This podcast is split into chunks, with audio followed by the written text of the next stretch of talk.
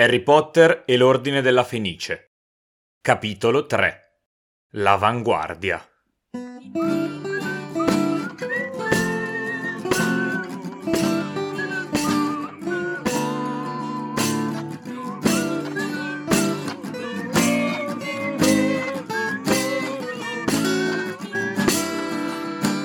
Buongiorno, buonasera, bentornati e bentornati a questo nuovo episodio del Ghirigoro. Io sono sempre Morpheus, vi parlo sempre da Hogsmeade.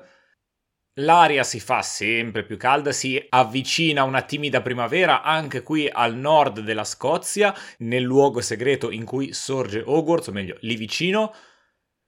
Quello che stiamo per andare a commentare è un episodio di transito, di solito capita forse anche un po' più avanti, comunque è il momento in cui Harry ritorna nel mondo magico, in questo caso il mondo magico sfonda la porta, o meglio fa un'effrazione a casa Darsley, ma ogni cosa a suo tempo, perché iniziamo con una parte un po' più introspettiva, diciamo così. L'abbiamo detto che il quinto libro è molto concentrato alle emozioni e alla psicologia di Harry. Lo abbiamo detto non in maniera positiva perché Harry sarà un rompiscatole durante quest'anno, ma perché sta affrontando cose più grandi di lui, ma soprattutto è in una fase della vita di cambiamento chiamata adolescenza, che quindi porta un po' tutti questi sentimenti a ribollire. Non che prima non ci fossero, per esempio la questione della rabbia l'abbiamo vista dal terzo direttamente, quindi due stagioni fa. Diciamo che in questo preciso istante Harry non ci può stare così tanto sulle scatole, poi magari ci annoia vedere tutte eh, le sue cose mentali che ci sono dietro, le reazioni, perché ci sta, non a tutti può piacere. A me interessa invece molto perché è fatta molto bene questa descrizione, indaga molto a fondo quello che può essere la reazione di Harry, di un ragazzo adolescente a un doppio trauma a sto punto, perché c'aveva già quello di, eh, della morte di Cedric che abbiamo visto negli scorsi capitoli, soprattutto nel primo, come lo tormentava e come lui sta reagendo a questa cosa Adesso si è aggiunta la, il fatto di essere stato attaccato da, da due dissennatori, neanche da uno. Lui e il cugino non ricevere cose, essere stato espulso, poi no. Harry ne risente e ne risente così. Harry fece su e giù per la stanza in attesa del suo ritorno. Si parla di Edvige. La testa che gli rimbombava, la mente troppo agitata per dormire, anche se gli occhi gli bruciavano e gli dolevano per la stanchezza. Gli faceva male la schiena per aver trascinato Dudley fino a casa e i due bernoccoli sulla testa dove la finestra e Dudley lo avevano colpito pulsavano dolorosamente. Andò su e giù, divorato dalla rabbia e dalla frustrazione, digrignando i denti e serrando i pugni, scoccando sguardi furiosi al cielo vuoto e trapunto di stelle tutte le volte che passava davanti alla finestra dissennatori mandati a prenderlo, la signora Fig e Mundungus Fletcher che lo pedinavano, e poi la sospensione da Hogwarts e un'udienza al Ministero della Magia. E ancora nessuno che gli dicesse cosa stava succedendo.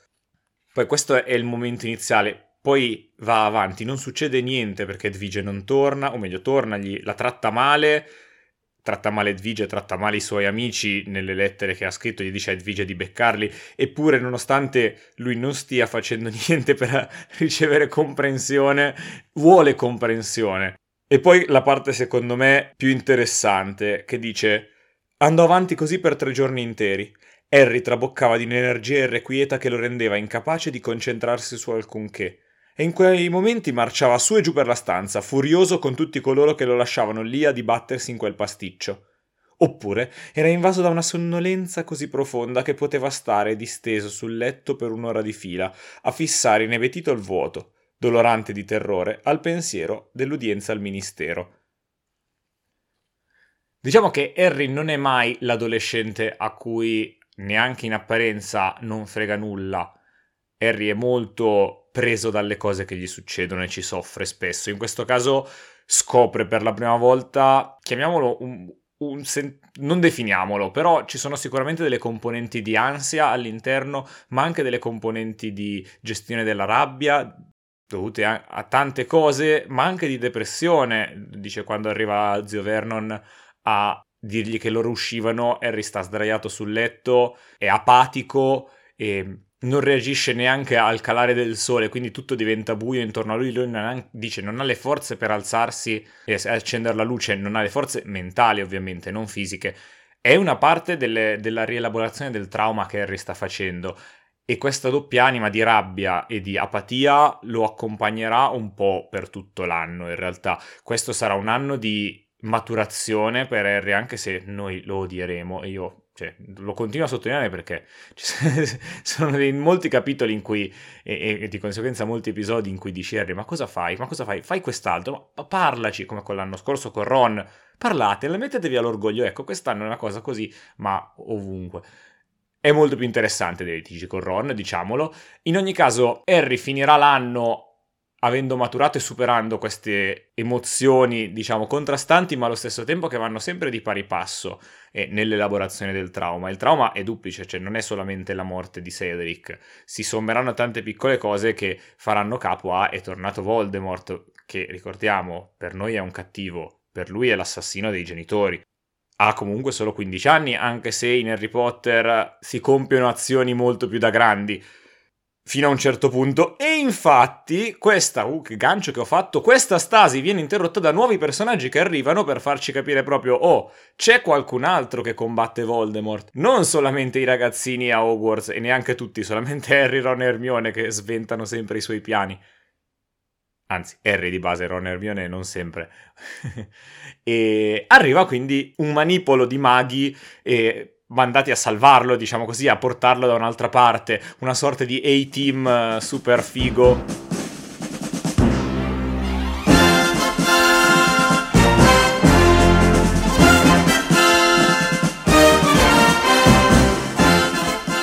Esattamente. Composto tra l'altro da figure particolari. È sempre particolare incontrare dei maghi nuovi perché abbiamo capito che se già i babbani sono strani e, e chiunque di noi ha conosciuto sicuramente nella sua vita persone particolari eh, e una diversa dall'altra, i maghi lo sono ancora di più, all'eccesso quasi.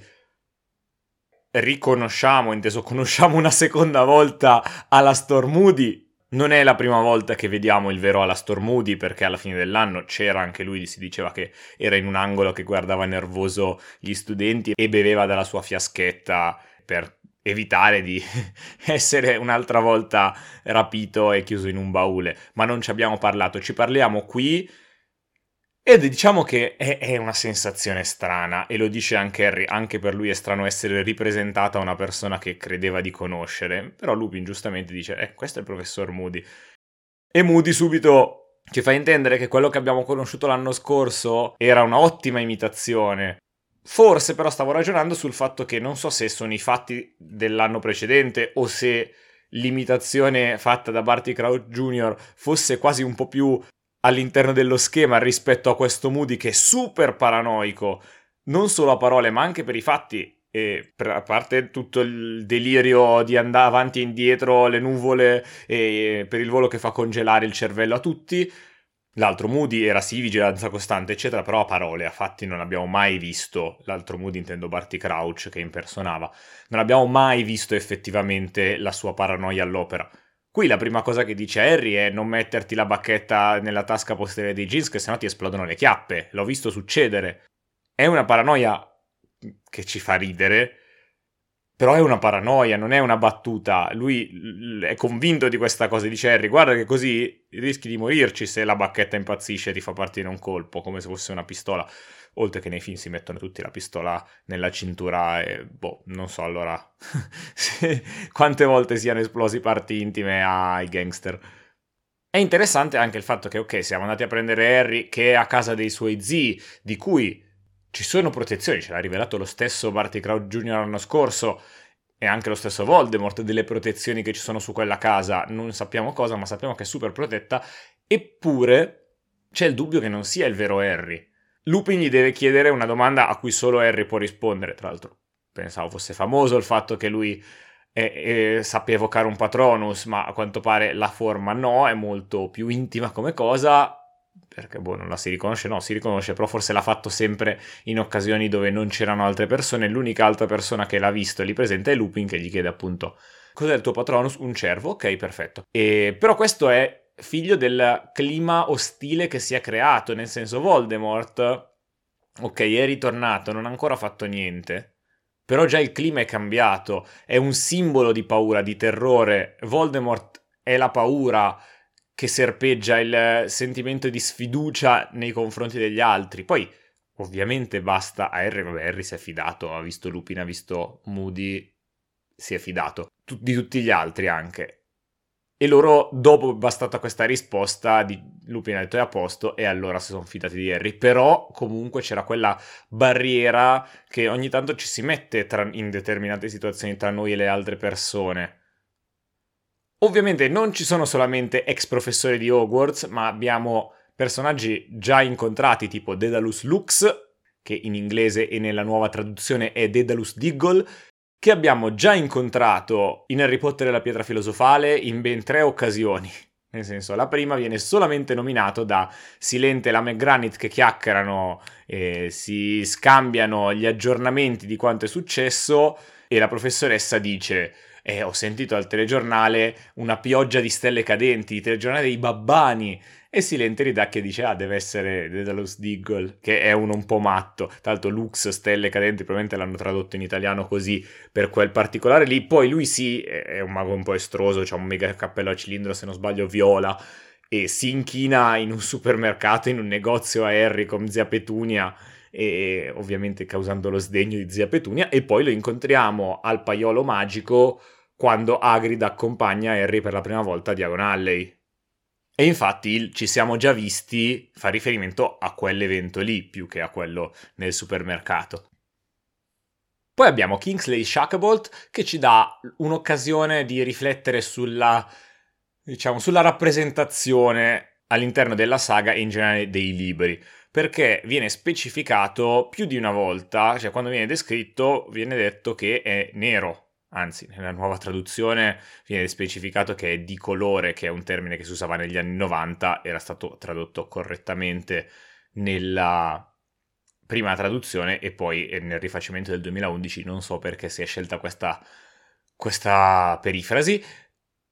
In ogni caso, quando noi leggiamo è difficile immaginarsi, o meglio, non lo so come uno si immagina, io so come mi immagino io. Effettivamente, se non ci fosse specificato che quel personaggio è nero, io non me lo immagino nero, ma come? Non per, perché io mi immagino le persone simili a me e oh, così ho svelato anche il colore della pelle di Morpheus, ma non è importante e ehm, per dire, Simus viene descritto come con i capelli color sabbia. Solo quando ho visto i film ho capito che faccia avesse Simus capelli color sabbia, io me lo immaginavo super biondo e non eh, con quel colore che è molto tipico eh, di determinate aree delle isole britanniche, ma come Dean Thomas che ha i ricciolini. Sì, ok, ha i capelli afro effettivamente da descrizione, ma nella, nella mia prima traduzione diceva pensa ai capelli ricci o ricciolini e, e di conseguenza io mi immaginavo uno tutto boccoloso ma come Parvati e Padma Patil fino ai film non me le immaginavo di origine indiana e così via. Perché eh, soprattutto se poi ti crei un'immagine quando sei piccolo è più facile vedere chi si ha intorno. Negli anni 90 eh, era difficile trovare un cognome che non fosse Brambilla Bianchi o Rossi nel, nelle scuole elementari Sicuramente adesso che viviamo in un'Italia un minimo più multiculturale di prima, soprattutto in alcune zone, soprattutto magari nelle città, sarà più facile avere una visione dei personaggi come se li era una, non come se li era immaginati perché è impossibile, ma se vi interessa il tema possiamo approfondire, ma eh, ne abbiamo già parlato a sufficienza e ci rischiamo di perdere dal fatto che incontriamo un altro personaggio che è sicuramente il personaggio più intrigante di questo capitolo, anche perché lei può avere la pelle nera, la pelle bianca, la pelle un po' olivastra, può avere la pelle probabilmente anche blu, può cambiare tutti i colori del mondo perché Nymphadora Tonks è una Metamorphomagus, nuova cosa che impariamo che non è una cosa che abbiamo già visto perché abbiamo visto della trasfigurazione umana, penso per esempio all'anno scorso con eh, Victor Krum che si trasforma in mezzo squalo per la seconda prova, oppure abbiamo visto gli Animagus che sono delle persone che si sanno trasformare in un unico tipo di animale. Entrambe queste cose sono cose che si imparano con lo studio. Essere metamorfomagi è una questione di nascita, hai dei geni che cambiano probabilmente.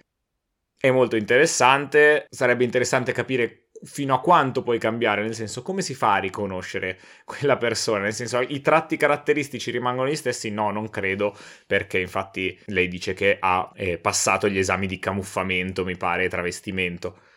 Perché è un Auror come fu Malocchio Moody, infatti è stato il suo mentore, come anche Kingsley Shacklebolt che abbiamo già nominato, e come aspira ad essere Harry, o perlomeno gli si è annidata questa cosa nel, nel, suo cervello dopo che gli ha detto il falso Moody l'anno scorso e quindi è interessato al racconto di Tonks. Tonks che non vuole essere chiamata per nome perché si chiama Ninfadora e dice ah ti, ti vergogneresti anche tu del tuo nome se ti avessero chiamato così, io non ci trovo niente di strano visto che c'è gente che si chiama in modi più assurdi nel mondo di Harry Potter, comunque Ninfadora è un nome che è poco diffuso, forse per quello deriva dal greco, da Nymphe e Doron, che vuol dire, sono una parola, Doron vuol dire dono, regalo, e lo si trova spesso nei nomi, Teodoro vuol dire tipo dono di Dio, e Nymphe vuol, vuol, dire o sposa o ninfa, quindi è un dono della ninfa o dono della sposa o boh, comunque ha un significato non particolarmente interessante e non è un nome che porta con sé tanti significati se non immagino che la Rowling magari eh, a lei ricordasse qualche persona strana o sgradevole o vecchia, semplicemente, quindi a, a Tonks non piace essere chiamata così. Harry, tra l'altro, l'età del lei, e qui si apre un altro maxi argomento che è come si fa a tradurre quando le lingue sono così diverse infatti non si traduce ma si adatta e il fatto che in inglese non esista il discorso di chiamare, di dare del lei alle persone per esprimere rispetto, si dice you sempre, in ogni caso, però qui invece Harry a Tonks dà del lei, cosa che a me ha lasciato un po' interdetto, soprattutto per la situazione in cui molto familiare Tonks fa di tutto per eh, risultare poco formale e Harry allo stesso tempo non sembra intimorito da lei o comunque si comporta abbastanza in maniera naturale. Sicuramente la redazione invece ha trovato molto normale che un ragazzino di 15 anni incontra un adulto che non conosce e le dà del lei. Non so quanto lo farebbe Harry o quanto lo facciano farebbero i maghi, ma in ogni caso lascio a voi decidere cosa pensare di questa questione, anche perché piccola ultimissima parentesi su questo tema, in classe anche ai professori non si dà del lei, la frase è normale, semplicemente ci si rivolge con il termine signore, sir. Quindi è posso andare in bagno, signore? Oppure di cavolo professore, ma in ogni caso non esiste lei, c'è una formalità di linguaggio diversa che qui non c'è. O meglio, non c'è con Tonks. Già il fatto che Moody lo guardi e lo chiami, oh professor Moody, quindi è più plausibile dare del lei a Moody. Però, boh, non lo so, è... come al solito, come il 90% delle volte, questi argomenti vengono trattati non per dare risposte o per spiegare, ma per porci domande e riflettere sul testo. E, e alla fine stiamo parlando sempre di un testo oltre che di un mondo. Chiudendo, poi ci sono altri membri, ma in questo momento magari li approfondiremo più avanti. Chiudiamo con la parentesi di questo gruppo di personaggi che è venuto a salvare Harry, pensiamo un attimo ai Darsley che sono stati attirati con l'inganno alla gara del prato suburbano meglio tenuto e non esiste, quindi pensavano di aver vinto, invece saranno già arrabbiati.